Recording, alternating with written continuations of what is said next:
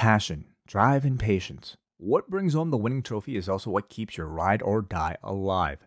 eBay Motors has everything you need to maintain your vehicle and level it up to peak performance. From superchargers, roof racks, exhaust kits, LED lights, and more, whether you're into speed, power, or style, eBay Motors has you covered. With over 122 million parts for your number one ride or die, you'll always find exactly what you're looking for. And with eBay Guaranteed Fit, your part is guaranteed to fit your ride every time or your money back. Because with eBay Motors, you're burning rubber, not cash. With all the parts you need at the prices you want, it's easy to turn your car into the MVP and bring home that win. Keep your ride or die alive at ebaymotors.com. Eligible items only, exclusions apply.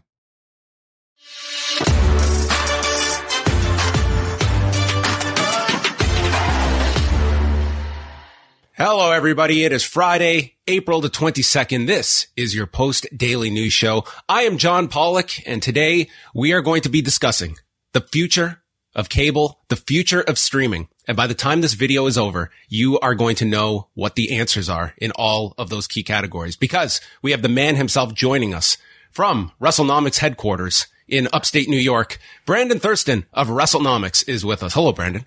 Hello, I'm coming to you live from the mobile WrestleNomics uh, studio broadcast booth. Here I am. Yes. Glad, Yes, glad this to is be a- with you, John. As This always. is a uh, a landmark uh, event here with uh, with Brandon joining us on wheels as we speak, and Mm-hmm. uh, we have lots to go through because uh, as I've been following this Netflix story this week, I definitely thought of Brandon Thurston immediately that I wanted to uh, talk about with that. Uh, but before we get to uh, the future of streaming, Brandon, uh, let's go over just uh, a couple of notes uh, coming out of the past 24 hours. Uh, starting off with the dynamite numbers, they were up against the NBA playoffs this week. They did go against those play-in games last week, uh, but this week down five percent in viewership and down just a percentage in 18 to 49. I would say that you know finishing below or above everything outside of the NBA.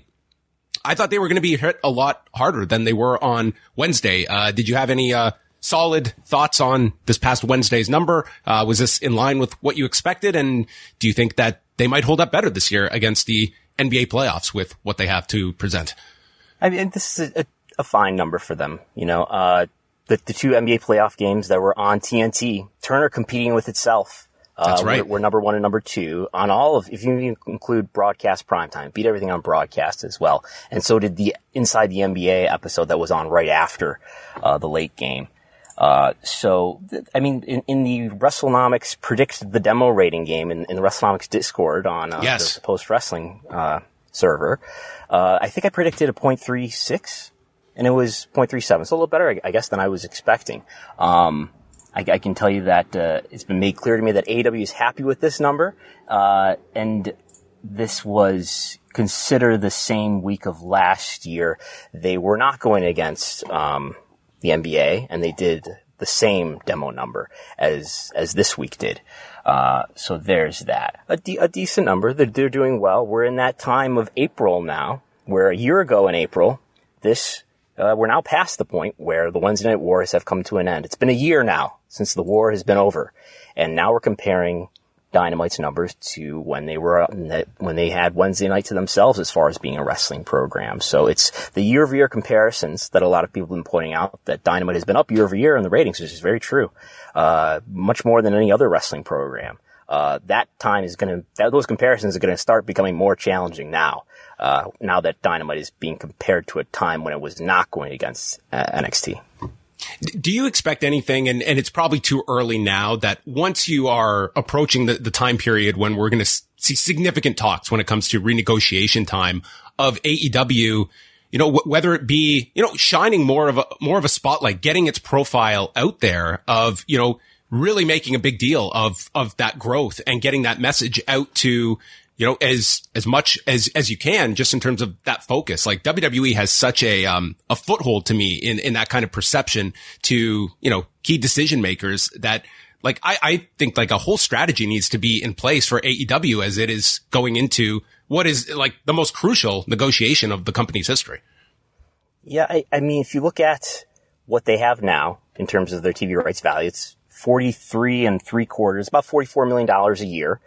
That's, uh, about one tenth of what WWE gets for Raw and SmackDown combined. Now, Raw and SmackDown add up to more hours per week than what AEW is giving. It's five for Raw and SmackDown. It's three hours for Dynamite and Rampage. Uh, but even so, if you look at uh, the viewership that Dynamite's delivering and Rampage, if you if you add it all together, um, if I've, I've done these donut charts lately, trying to look at if you if you imagine WWE and AEW are part of the same pie, and consider the watch time, the number of hours on linear TV that they're that they're delivering for their networks, WWE is delivering about seventy four percent of the watch time between Raw and SmackDown. We're not including NXT here because we're trying to think about value, and we know what the value is of Raw and SmackDown. NXT probably not worth that much, uh, but is delivering about 74% of that watch time. AEW is delivering about 26%. I'm talking about the demo here, mm-hmm. but they're only getting 9% of the value. 26% of the watch time is being delivered by AEW, but only 9% of the pie are they getting in terms of the money. So it, now viewership won't be the only factor. Other factors will be, uh, you know, what your ad rates are. There's been a lot of controversy and discussion about, well, what, what's AEW's relationship like with its partners and the Domino's controversy with Nick Gage and the, and the pizza cutter and so forth. The, the criticism that, uh, some people, you know, uh, brought up towards AEW just recently with the Adam Page thing, and the barbed wire mm-hmm. and so forth. So, uh, these are speculation that, that we don't have any real solid reporting here that uh, you know their their ad rates are suffering or anything like that. They may or may not be. I don't know. Um, but there's that those things and the synergy that you you offer to your network in terms of can I get people to watch whatever they were promoting the other night. We want people to stick around to watch that that food show after Dynamite with, oh, the, yeah. the rat uh, in the uh, kitchen. Rat in the kitchen. Yes. Yes. So if how's that doing? I should probably be monitoring that more closely. Are, are people sticking around after Dynamite? Uh, those are all the things that will come into play there. But you can look at Dynamite's value and say, well, they're being way underpaid. And you can understand why they're being underpaid in the first place because Dynamite, when they got the upgrade even that they did get in January 2020, they were still, they only had three months of a track record behind them and they were kind of an unknown quantity. And now it's more clear that AEW is here to stay. Uh, this week you also put out, um, so, some great breakdowns of uh, AEW's business. Uh, just throwing out the question: Is AEW's business growing? And I, I imagine this was one that you uh, you immediately disabled all comments. I'm sure that there was uh, no, no. That has oh, you did not effect. on this one. That has a reverse effect. That only lures people out to, to be even more combative. So just, just just let it let it be chaos, and I don't read it. Well, that's uh, it's a great strategy nonetheless, but we don't have to delve into uh, t- to Twitter culture. But just uh, d- diving into first on the AEW side, I think that you really put like a, a, spotlight on many different key metrics. And starting off just with uh, google searches do, do, you look at that as maybe because i know you have delved a lot into quarter hours youtube views google searches what is your experience of like what you believe is like the best representation of a popularity spike or where a company, where a performer stands just in terms of, you know, that information that you are seeking out? I think web search tells us a lot if we're looking at a large period of time. Uh, if we're looking at at least months, ideally quarters or years, I think it can tell you a lot about, I think it tells you a lot about mindshare and just how much people are thinking about something yes, people search when they're when they don't know a person. You see a, a, spike in debuts, for for instance. You see a spike when there's unfortunate news. And one of the leaders of quarter one 2022 among wrestling personalities was Scott Hall because he unfortunately passed away. Um, Chris Benoit in, in, 2007 is is a big deal. Um, but I think it tells us a lot about, and I've I've looked at it tells us a lot about business, and I've looked at you know other patterns, especially if you look at like year over year and you look at, you know, what's, what's Impact's rating been doing when it changed all to all those different networks and it, and it appeared to lose buzz, uh, just, you know, perceptibly. It also declined in, in web search, Ring of Honor, and it's, it's sort of cooling off period in the late 2010s or so. That we saw that in web search also. New Japan now lately, especially in the US, we're seeing that cool off on the US web search. We can narrow it down by all these regions, fortunately. Um, so I think it does tell us something quite meaningful if we're looking at a large period of time. What we can also see, I mean, just in terms of AEW's, um, online strategy specific when it comes to YouTube. I mean, WWE is such a monster in, in this field. Um, where, where do you assess kind of AEW's YouTube strategy and where they stand just in terms of, of using that specific platform? So their YouTube views are up. Compared to WWE, the year-over-year comparisons for WWE are not so favorable because they've, I've, I've asked around about this and I haven't got super clear answers, but they've done something to, to the YouTube channel, taking videos off, I guess, to to want, for one thing, to appease Sony in India, a lot of that viewership is from India, mm-hmm. uh, and I think to appease their TV partner in India, they've they've windowed that content. So the highlights of Raw and SmackDown, I don't believe you can see in India until about a day later. Uh, but something happened too at the beginning of the Peacock deal where they did something, and now the year-over-year comparisons are lower because of that too. There was also that period that it, it might have predated the Peacock deal, but I do remember at, at one point for a long time they were putting up segments like as Raw was going on, and then they made the conscious effort to wait till after Raw was ending uh, to put up uh, videos and such. But I I can't remember the exact timeline, but I'm pretty sure that predated uh, Peacock right. as well. But that was, you know, that was an argument people were making that, man, they're making it very easy for me to just have the key segments of Raw curated and I can just go through YouTube and I don't even have to wait till the next day to go through, you know, the, the key segments that I'm up to date on and no need to turn the show on. Yeah, for sure. No, I, and something I've been doing in my, my computer will, is now running a script every hour and collecting all this information on every video.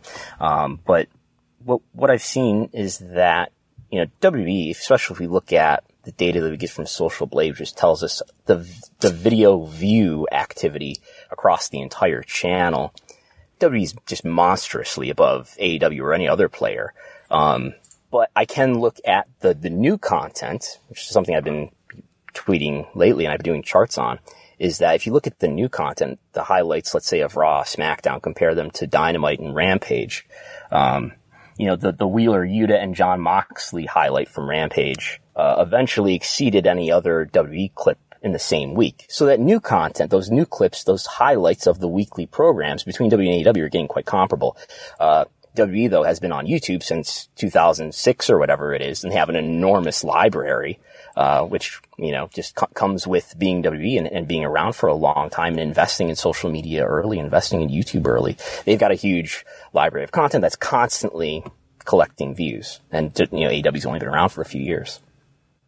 Uh, so I would encourage people to go check this out. Uh, uh, Brandon put out a, an AEW version earlier this week, going through uh, television numbers, pay-per-view buys, YouTube views, and Google web search, and then putting out one uh, with, with, WWE as well this week. So we get we get a, a breakdown of both uh, yeah, to check the out. moral of the story, if I just add one more thing, is that your sure. AEW's popularity seems to be up based on TV ratings, based on pay-per-view buys. it's supported by YouTube views and, and, and Google as well.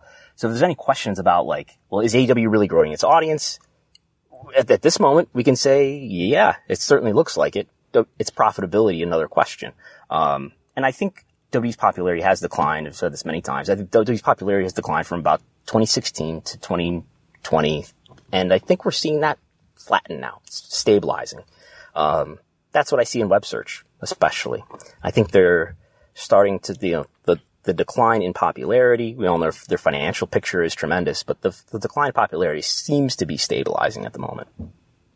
Do, do you put any any stock into what has stabilized that that popularity over the past month? Does that directly coincide with uh, WrestleMania build, a generally positive reception to WrestleMania th- this year, or do you just see this as um, kind of hitting hitting a, a baseline that there is uh, just the fact that they have you know, met, met that stabilization point? It's a good question. I, and may, maybe part of it is, is being on Peacock and more people have Peacock this year than last year. And, and when I say stabilized, it's like Q1 this year in web search for, for what that's worth. We can debate. But Q1 of this year is better than Q1 of last year, which is also the lead up to WrestleMania. Uh, it'll be interesting to see what, what Q2 is like because that actually does contain WrestleMania in, in April. I don't know. WrestleMania to me felt like a bigger deal this year in terms of attention than it did last year. Roman Reigns feels like a bigger star, I, I might argue, than last year. Um, I don't know. Celebrities, Logan Paul, I don't know. I think as we also, you know, come off of the, this Cody Rhodes story, I mean, that is, that is yeah. something that more so attached to what you just mentioned about like Google search activity is that those type of transactional stories, there's always a significant amount of intrigue. And it was interesting j- just listening to sort of, um, I was listening to a show about sort of the NBA's thought process on like your, your Wojnarowskis and such that they, they love the fact that these guys are out there and the news that is broken because we have an off season and that kind of transactional news, it makes us a 12 month a year, um, type of sports topic that is going to have news 12 months of the year. And that is going to keep that conversation going. And when we see major figures going back and forth, a CM Punk, like we can see what that spike was, and that's going to be on the high side. But even a Cody coming back and just all of the other metrics that get affected by that, that re-engage an audience that maybe has been a lapsed fan that is tuning into Raw now, that is seeking out more, uh, more news coverage that those kinds of back and forths, I think is, we are going to see like spikes here and there when it comes to activity just based on having a thriving competitor and having two way traffic when it comes to talent. Yeah. I, W might, I don't know. If they were being honest, W might, might argue that the competition, you know, competition motivates you to, to, produce a better product and more popular product. I don't know. But I, I I, I, don't know what we would do about it, but the kinds of things you're talking about with the NBA and the news stories, like real legitimate news stories, these, these are the kinds of things that WWE, at least in its history, have always tried to ignore. And I guess that just comes from the legacy of being this pro wrestling medium where you don't, you, you don't acknowledge reality and you create your own reality. Um, but that, that, you know, that's in, in my bubble, you know, that, that is, you know, a, a big deal. The, the story between W and AEW and the story of somebody like Cody Rhodes moving over and people going the other way and so forth. So one of the reasons uh, we want to have you on this week was uh, the big Netflix story. And Brandon, uh, this week, some headlines coming out of this story. Are you ready for this? Have we had enough Netflix? Welcome to Netflix apocalypse. End of an era as Netflix faces stagnation challenges. And my favorite one for you. Netflix subscriber woes suggest streaming wars have started to buffer. So is Very this nice. is this the, the equivalent of wrestling moves in the headline? I think. yes yes uh, Netflix takes uh, devastating pile driver rock bottom hits rock bottom uh, stunning to the investment community and I, I'm just I'm amazed by how quickly that this reaction has been that this has now become a referendum on streaming and, you know, where the, the worldwide leader in streaming is, is going. Um, like maybe some of this, um, this concern is very much warranted, but at, the same time, uh, just give me a little bit uh, of your reaction. First of all, just to uh, the the coverage this week uh, with such a sizable drop that Netflix has taken, like thirty six percent, its stock dropped this week. Yes, a sizable drop to my net worth too. That's I've right. Held, I've held some net, net, Netflix shares. I've held them long enough though that I, I'm I'm up compared to what it is now. Fortunately, but, you, you got your shares in in what you, it's it's been years and years, correct? So I was looking at my lots because because this is happening. So the lots are the, the you know when when you make the purchases or the moves. I, I most of them I got in 2013 when it was like 40 some odd dollars a share. Oh wow! But I did make some stupid buys later that when it was you know way above where it is today. Um, but yeah, it's, uh, it's, I, I think we're coming to the point now and compound this with the news that like CNN Plus didn't, didn't even last a month in 2022 where we're, we're learning where saturation point is for streaming. Um, just by, just by way of having to analyze these metrics, I've, I've realized that, you know, all these different media, they kind of have different maturity levels. Like, uh, linear TV is on the decline. You have to take that into account that people are, you know, cutting the cord and there's fewer traditional TV subscribers over time. And up until now, at least, uh, streaming video has been the opposite, that it's an immature media, medium that, that doesn't, uh, hasn't been fully embraced by the entire population yet, but it's going in that direction. And social media is another one where we've seen, I was just looking it up earlier today. Now we're seeing, um, Facebook's daily active, monthly active users flattening out. Twitter's been flattened out for a while. Twitter doesn't even like to talk about its monthly active users anymore. They prefer to talk about their monetized active users. Uh, so they're not, they're not the only ones in investor relations that, that like to, like to change the conversation. Um, but yeah, it's, it's, streaming has come to, uh, uh, it, it's a sponge now. It's been, been fully saturated and everybody sees the opportunity that's in streaming. And I think nobody knows where cable subscribers plateau in terms of people cutting the cord. And we're down to a little under, I think, 80 million subscribers in the US for traditional TV. Netflix is somewhere around 60 million in the US for a comparison. They a few years ago, they started to report US and Canada together. But if you extrapolate the population and assume that Netflix subscribers are evenly distributed across the US and Canada relative to their population, then that would put Netflix at around 60 million subscribers. And the, the story here, that the reason why Netflix stock has collapsed is because subscribers, uh, did not grow this in, in, the, in the most recent quarter in Q1 versus Q4. Uh, but it had been I've I've been tweeting the charts uh, today and yesterday. It's been a it's been a stair staircase going up and up and up and up and up until now, and they're forecasting that they're going to lose subscribers in the following quarter. So Netflix is the one that's the earliest to the game here. So I think they're they're the best test to see where's streaming at. And obviously there's all these competitors now as everybody's identified the opportunity here that's here for streaming. And you've got Disney Plus and HBO Max and so forth that are in there too. Uh, Peacock, let's not forget. But uh, yeah, it's um, it's this is where I think digital media, a lot of different kinds of digital media in 2022 are are are reaching their plateau. Um, and I don't know what happens for, for linear TV as I've been following the ratings. You know, I don't have a Nielsen subscription, unfortunately, but we do have Showbuzz Daily that gives us quite a bit of data that I've been, been able to scrape. And P50 plus, people over the age of 50, their TV viewership has not declined over the years. Uh, people in the 18 to 34 age bracket absolutely has declined.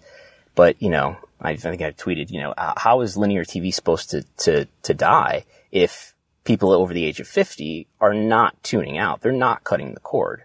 Uh, they may be dabbling in streaming, but they're still watching linear TV. And I think we're going to see this environment where there's going to be traditional TV for a long time to come this to me is like the push and pull of so many of these, um, of these companies is, you know, where we place how much emphasis we place on everyone needs a streaming company. Everyone needs to have that up and launched. But if you're ESPN, how much are you dedicating to ESPN plus when cable, I'm with you. Like I, I do not, I've heard like smart people believe that in five years, ESPN is going to be a direct to consumer model, uh, that, that cuts out cable. And I just, I cannot fathom that when you're essentially like this shines a spotlight in, are you abandoning one service in cable for a less profitable one in, in streaming that is not going to transfer over that, that those cable subscribers, uh, to streaming, specifically 50 plus that I, I think like you need to be able to service that audience, which is still an extremely profitable business for yourself. And that is what, um, these, these smaller companies are, are going to have to judge when, when it comes to like how much they are going to dedicate and the, the, the incredible amounts that are being sunk into establishing these streaming platforms and getting something like a CNN plus that after 30 days, they are, they're throwing in their, their, their notice that they cannot go forward with this. Yeah, I guess one thing we we can lay on the table is that cable is still profitable. Everybody talks about cable dying. The cable bundle is dying, but it's still a profitable business, even as the customers for that business are going down. And Netflix is profitable, but I don't know about the, all these other companies. Certainly Peacock is the, one of the newer players. It's not profitable. I don't know that any of these other streaming businesses on an isolated basis are, are profitable in, in themselves. But they're an investment towards the future expecting that there's going to be a future with even less cable subscribers and even more engagement on streaming. Uh, so I don't know. It, it, we seem to have been at the end of this this rapid diversion in, in behavior, though. So we'll see. And like I said, the the uh, what I think is probably going to happen in the next couple of years is that you're going to see some of these companies merge services. You're definitely going to see Discovery and Warner, which are merged companies now. Mm-hmm. They're going to bundle HBO Max and Discovery Plus together. They didn't. They're not going to bundle CNN Plus. They're just getting rid of it, I guess. Uh, the new bosses there decided they don't. They don't like that service anyway. Uh, interesting too, by the way, that you know CNN Plus, CNN News, cable news is this thing that is especially popular with people of the age of 50. I know Fox News is really the biggest one, but CNN Plus even most of that viewership is P50 Plus, um, overwhelmingly and that didn't succeed. Maybe because streaming is just this younger skewing product. But anyway, you're going to see more of these companies merged and more of these companies make agreements with each other, if, if not merge their companies together so that it becomes something that's more like a, I don't know, a, cable bundle, you know, through a streaming pipe. Uh, we also have heard this week uh, from uh, a frequent um, voice that we hear on the the WWE uh, earnings calls, and that is uh, Laura Martin, of Needham, uh, who has kind of been uh, the, the go-to analyst when it comes to Netflix, and she has been very strong on Netflix and their need to innovate. And uh, I was listening to an interview with her this week, uh, and, and, apparently uh, Netflix is has has at least gone on the record stating that they will add an advertising tier, uh, but also she suggests more content built around live sports and, and news being something that Netflix needs to get into. And I would say that, you know, in response to this week for Netflix, uh, what's going to come out of that to me is a lot of experimentation and probably, um, expediting a lot of like theoretical changes they could make that now um, the investment community they're going to be looking for concrete changes and live sports has been something that has very much been attached to Netflix as a potential future avenue for them. And that could very much speed up the process. And, and gaming is something that they talked about getting into. Uh, an ads tier is something that they finally admitted that they're interested in. Um, and if, if you're sharing your Netflix subscription with another household, they're coming for you, uh, oh, eventually. Uh, you know, I, I think a lot of these companies have I, I mean, I don't, I haven't read over the terms of service like anybody, but I bet that the, you know, they're sharing an, a subscription is not, certainly not illegal or it's not in violation of their terms of service, or if it is, they're not enforcing it. And I think everybody's embracing this. All these streaming platforms are sort of embracing it because, you know, they, they'd rather have the, the growth and the behavior and get your habits now and then they'll figure out a way to monetize you, you know, one by one later. What's interesting, Brandon, is that this quarter, like Netflix's revenue was, was up something like 10% th- this quarter. It's, it's not as though this was a money losing quarter for Netflix, but it shows you just how, how essential uh, the subscriber growth is. Like that is what is going to be the, the pressure point when it comes to uh, stockholders is seeing this continued growth. And it would seem that the, the challenge now is to curb this loss and and whether it is clamping down on, on passwords or coming up with brand new ideas uh, to, to reverse this trend because 222 million subscribers, um, that is not going to be satisfactory as, as, a ceiling for Netflix, which is what they are staring at. Yeah, well, it, it, it's about speculation, right? It's it's you may be a profitable company, but we kind of expected that. What wasn't known was where the ceiling is. You know, where's the saturation point for for Netflix? And we found out that it's for the moment there might be incremental growth you know, in the future. But for the moment, it's somewhere around 220 million subscribers worldwide. And the, the growth in the US Canada region was slowing down anyway. And the, the areas of the world that they probably still have more growth to gain are probably areas where the price point is lower and there's less revenue per user to extract there. Do you, do you look at, um, you know, when, when we are going into the, these WWE and AEW negotiations, like how many of these streaming players are going to be, uh, potential options here? Like I, I see, you know, if Netflix gets involved in live sports, that one seems to be like, like a pretty far out one, but ESPN Plus is going to be very interesting because, you know, UFC's rights are going to be up soon and UFC to me stands to be head and shoulders above WWE and AEW by a sizable margin. Um, and, and where like an HBO, HBO Max are, are going to fit into all of this. Like it, potentially, this is much more suitors at the table than we were looking at back in 2018, the last time WWE announced their renewal. Yes, Nick, Nick Khan was right. It was only a matter of time for all these tech players to get involved. And I'm sure there's going to be, there's going to be a lecture about this on, on the next earnings call in a couple weeks. Uh, Nick, Nick the Nick Khan TED Talk, yes. He will, he will enlighten us. But yeah, I don't know. In terms of live sports, you know, I was, I was speculating with Chris Gullo the other night. You know, maybe you see something like, you know, look at look at Fox. That's that looks kind of smart now. You know, I, I, know they were late to the game, but they didn't try too hard to catch up. They, yeah, they own Tubi, but that doesn't appear to be a huge investment, and they're not dumping, what is it, billions of dollars into something like Peacock to come up with their own subscription streaming service. So I don't, I don't know, like maybe it makes sense for for Netflix to to merge with one of these traditional TV networks that haven't uh, had great success, or, or in the case of Fox, just haven't invested that much in streaming, and uh, may, maybe that that works out for them some way. Uh, but I think there's going to be definitely in W's case. I, I, expect there to be some sort of streaming component to the next TV rights deal, in terms of maybe you see. I think you guys have talked about it. Maybe you see Raw. Uh, you know, select episodes of Raw are on Peacock uh, in, in, addition to the US USA Network, um, and maybe that even you know, becomes increasingly the case over, over the course of the deal, if it's five years or something like that. But I, I do expect there to be some sort of streaming component to the next deal. Um, especially if we still do see cable subscriptions decline over time and streaming behavior increase. Uh, I expect that to happen. I expect it, it to be the, the, case that wherever Raw is, say, is is going to be the same place where the streaming is. You know, mm-hmm. NBC Universal. I don't expect we're going to see. So that that's why it makes me skeptical of that. Like, what's Amazon going to do if they buy WTV rights? I, I, I, don't know that being on Amazon Prime is enough. Even though yes, there's uh, more people in the United States that have a, a Amazon Prime subscription than own a pet. It's a lot of people, but people. I don't know that that's a high enough reach platform in terms of people scrolling through it and watching it the big talking point for Thursday Night Football is that it's, it's going to have the lowest viewership ever because it's going to be on Amazon Prime. Nobody's going to watch it. We'll see. Uh, but I think it's really important for wrestling programs to be on a really high reach platform like the USA Network, like TNT, TBS. Fox is even better uh, because they have all these other businesses that they have to generate revenue in, including ticket sales and merchandise sales. Uh, it's a promotional tool. TV is still, even though oh now it's where where they get most of the revenue from.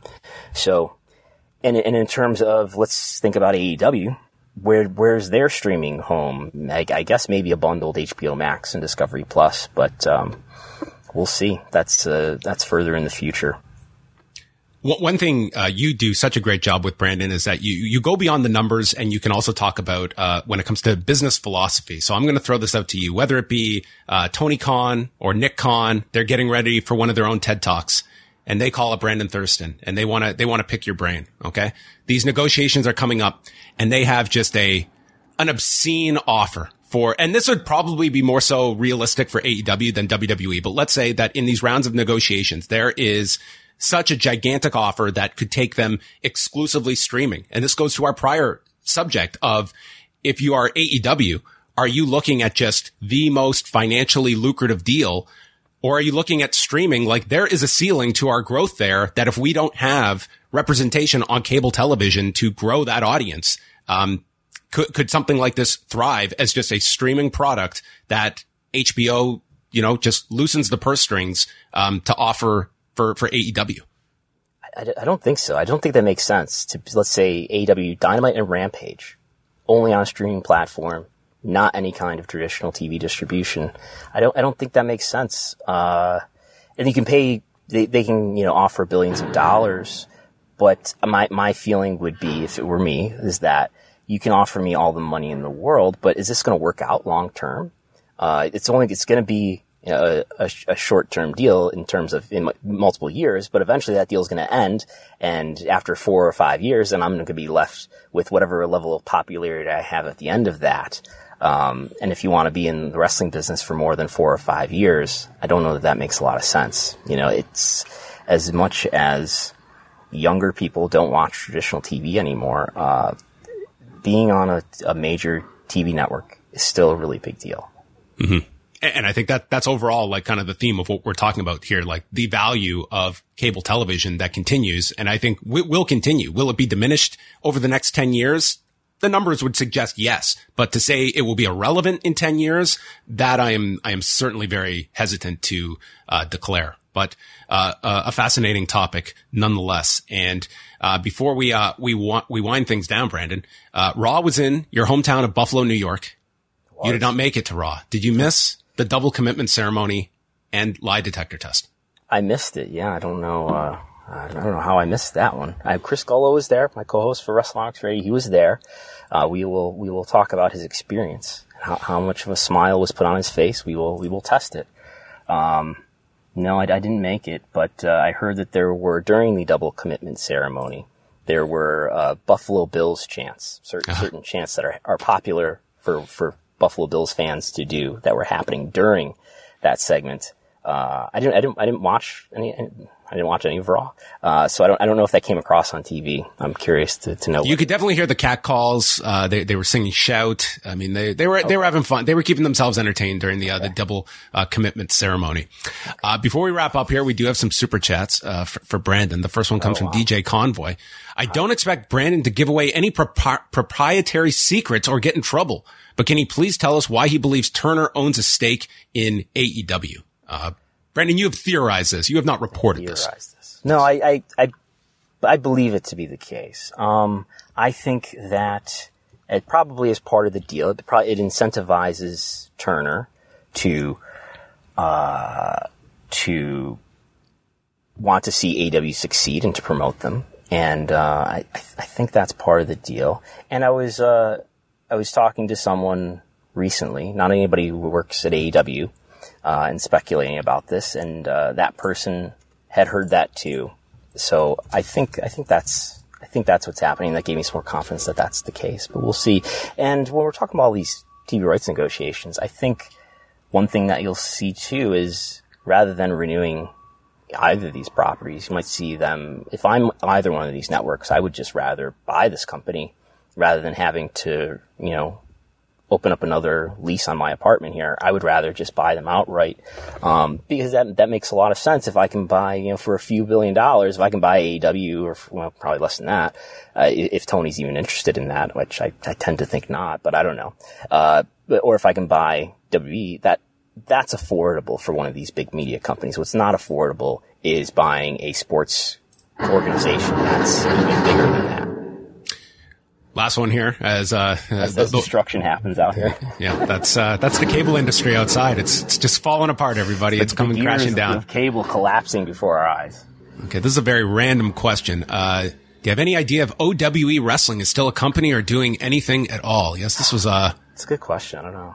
I've not heard anything about uh, OWE. Um, pretty much like you know some buzz going in, but then the pandemic happened, and that yeah largely uh, shut things down. So I, I, do not have any update and, on and, it. And CIMA, who was very involved in that, is is doing doing things all over the place in Japan and so forth. So mm-hmm. and they had like a relationship. They're supposed to have a relationship with AEW too at the beginning. I don't know what happened there.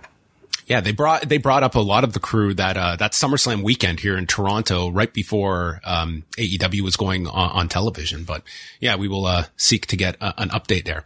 My last question, Brandon, before we let you go, kind of tying everything together here, is that you know you you and I in this wrestling space, we kind of operate uh, you know similar. You know, we have like our Patreons and such. And I question to you, and I just read I re- just read this book on the uh, the AOL Time Warner merger, so this is uh, fresh on my brain. Mm-hmm. Is how you would imagine your coverage would differ if you were in a position where quarter to quarter you had to post growth every single quarter and how that would alter your kind of coverage and what kind of stories you would focus on and ones you would not. Cause I've given it uh, a lot of thought and I, I, it's one of the reasons I think the Patreon model really, um, helps, especially with, with, with news. But if you were in a position where, you know, week after week or quarter after quarter, you had to be able to show growth of YouTube views, of web hits, of Twitter traffic. That I, I think like that in a nutshell, uh, it very much affects news coverage. Yeah, I don't have the stomach for that. I, I wouldn't do it. I would do something else. I, I, I, would quit and start a, start a different, you know, Patreon where, where I don't have to do that. Um, I don't know. I, have been, I've been thinking, I don't know. Do, I don't know if news organizations should even need to be profitable. They have a, a different purpose, you know, and all sorts of problems that can. You know, I think it's a horrible, um, a, a, reliance and attachment that, that you have when, when news has to be uh, profitable. But man, that um, that toothpaste is out of the tube. And unfortunately, I don't think there's, there's any going back to that, but at least on, on a micro level that we operate at, I just think it's, it's something that I am personally, after reading so much about this this week, I'm very glad I'm not in a position where I have to look at that because I think it completely alters, uh, your, your business structure where I, it's. I, I think, and I think ad revenue especially, I think I've talked, talked to you guys about this. I think ad, ad revenue especially, it incentivizes you know, hysteria. It incentivizes things that make people click, things that, that attract attention.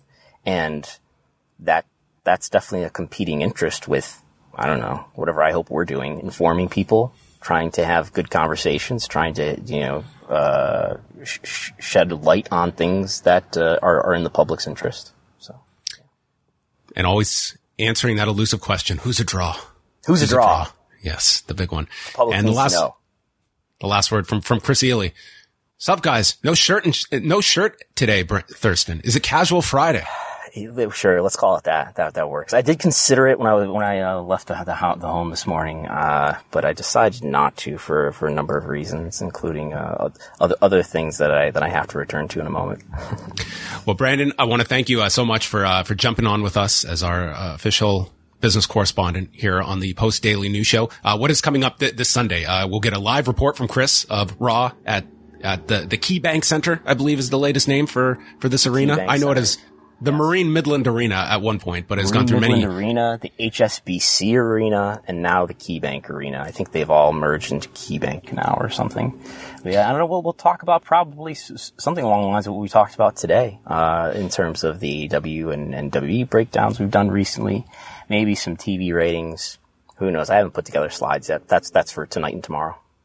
All right. Well, look out for that. Uh, WrestleNomics every Sunday drops here on the Post Wrestling Network and follow the man at Brandon Thurston. Uh, great, great charts this week. As I said on, on Thursday's show, not just great information, but so, so aesthetically pleasing, Brandon. Your, your, your graphs are second to none. And it's, it's great to be here to talk about things in addition to wrestling. I, I, I'm trying to make the next pivot too. Maybe I can be not just a wrestling reporter, but a media analyst too. We will we will update the the the your, your name key for for the next time. Media analyst uh, Brandon Thurston. It's always great to chat about the, these topics with you, Brandon. You uh, have such a diverse knowledge of so many uh, different areas, and uh, we appreciate you uh, taking some time out in the uh, in the WrestleNomics studio on wheels to join us today. And that's going to wrap things up. We're back tonight. Rewind to SmackDown, 11:05 p.m. Eastern Time, right after SmackDown and Rampage, as we will be going through three hours of wrestling programming with Wai Ting. So that is it. Thank you for tuning in to the Post Daily News Show.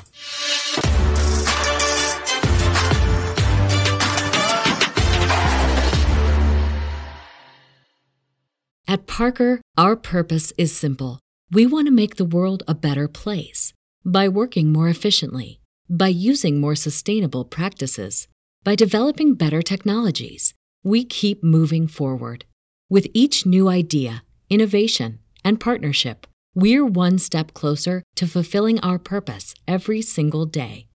To find out more, visit parker.com/purpose. Parker, engineering your success.